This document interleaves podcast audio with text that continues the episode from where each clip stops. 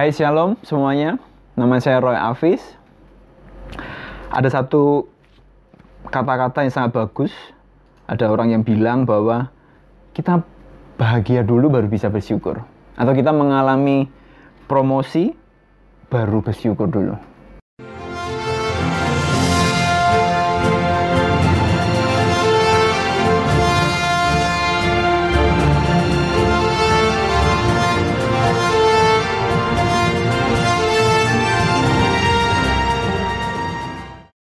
Tapi ada juga orang yang bilang justru bersyukur membuat kita bahagia.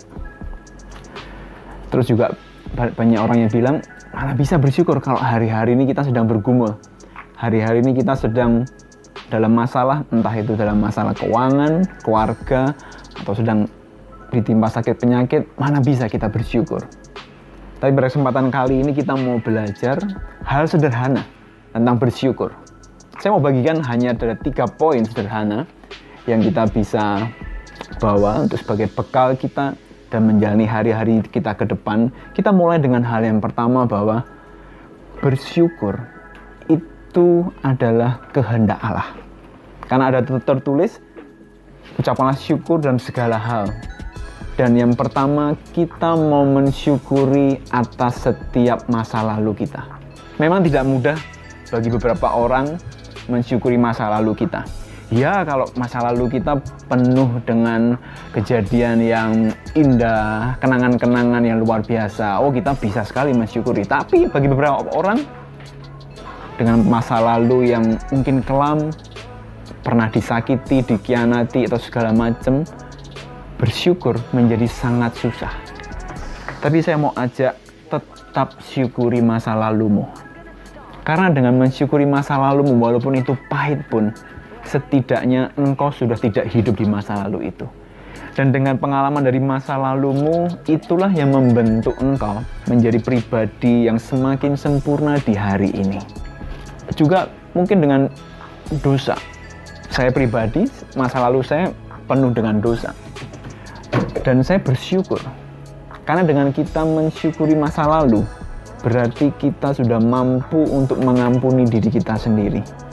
Nah, poinnya adalah dengan mensyukuri masa lalu berarti kita sudah yakin dalam diri kita bahwa kita sudah tidak hidup di masa lalu dan hari ini adalah hari baik yang jadikan Tuhan dan kita mau untuk terus bersama dengan Tuhan mulai dengan saat ini sampai ke depan lagi.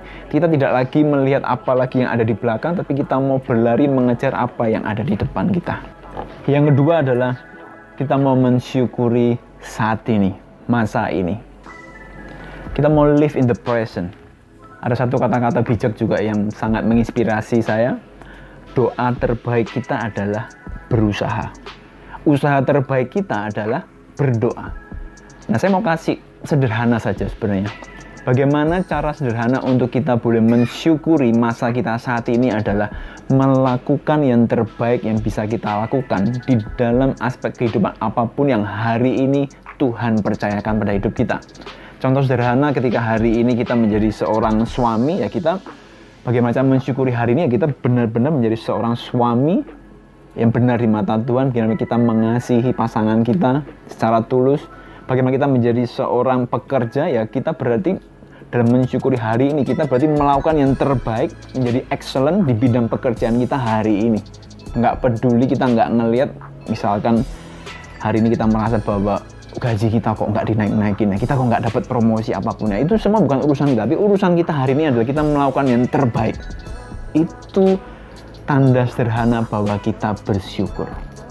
Kemudian dalam pelayanan pelayan apa pun yang Tuhan hari ini berikan pada kita entah itu saya mengawali pelayan hanya sebagai angkat-angkat sound karena kelihatan dari body ya cukup berotot. Saya dipercayakan untuk mengangkat sound sistem gulung kabel segala macam. Tapi saya lakukan segala sesuatu itu seperti untuk Tuhan. Karena memang itulah firman Tuhan.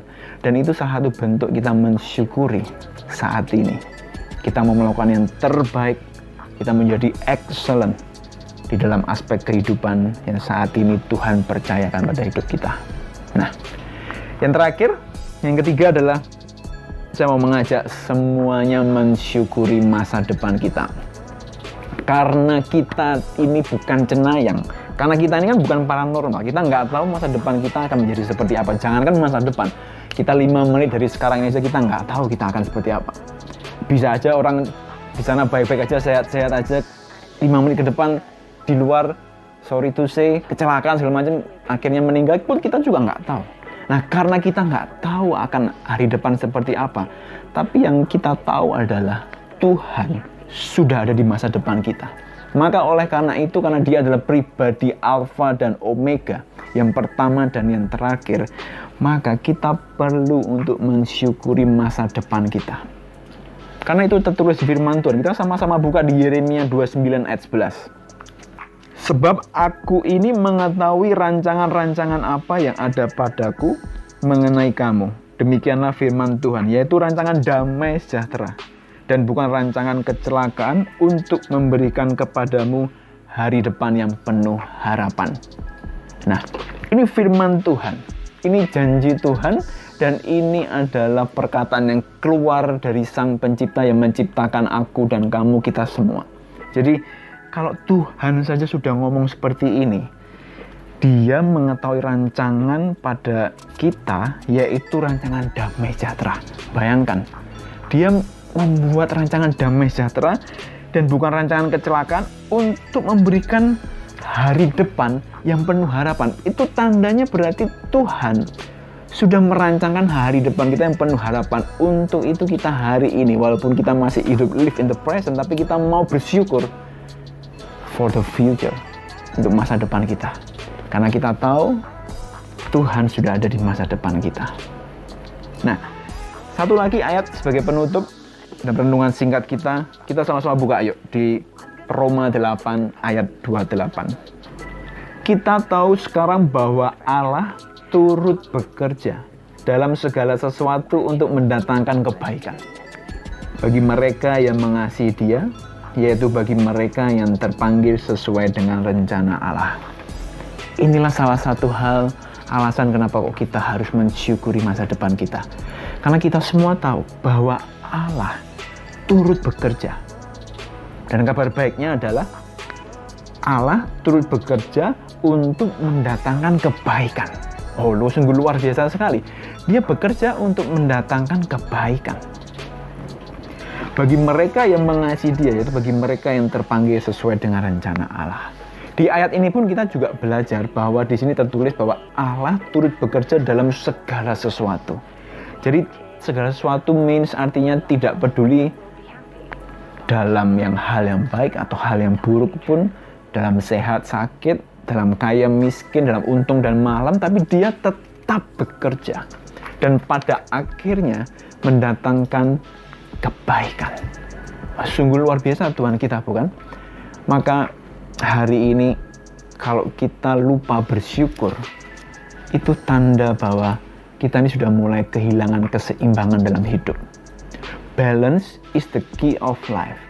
Keseimbangan hidup ini adalah kunci untuk keberhasilan dalam hidup ya. Jadi kita nggak mau setiap aspek kehidupan kita ini berat sebelah.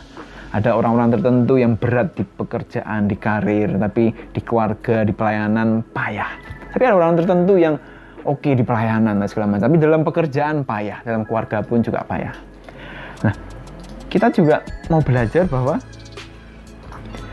balance is the key of life dan salah satu tanda sederhana bahwa seorang sudah mulai kehilangan balance-nya dalam hidup adalah orang tersebut sudah lupa caranya bersyukur. Maka melalui renungan singkat ini saya mau mengajak semua kembali, yuk kita mau bersyukur kembali dimulai dari syukuri masa lalu kita. Sepahit apa pun, seburuk apa pun, syukuri itu. Puji Tuhan kalau masa lalu kita penuh dengan kenangan indah. Oh, puji Tuhan sekali. Yang kedua adalah kita syukuri masa kita hari ini. Dengan kita memberikan yang terbaik seperti ditulis dalam kitab suci, lakukan segala sesuatunya dengan tidak bersungut-sungut dan tidak berbantah-bantahan dan lakukan segala sesuatunya seperti untuk Tuhan, bukan untuk manusia. Ketiga adalah kita mensyukuri masa depan kita karena kita yakin dan percaya segala berkat, segala promosi itu datangnya dari Tuhan. Maka kita kalau mau mensyukuri Tuhan, karena dia sudah lebih dulu ada di masa depan kita. Terima kasih.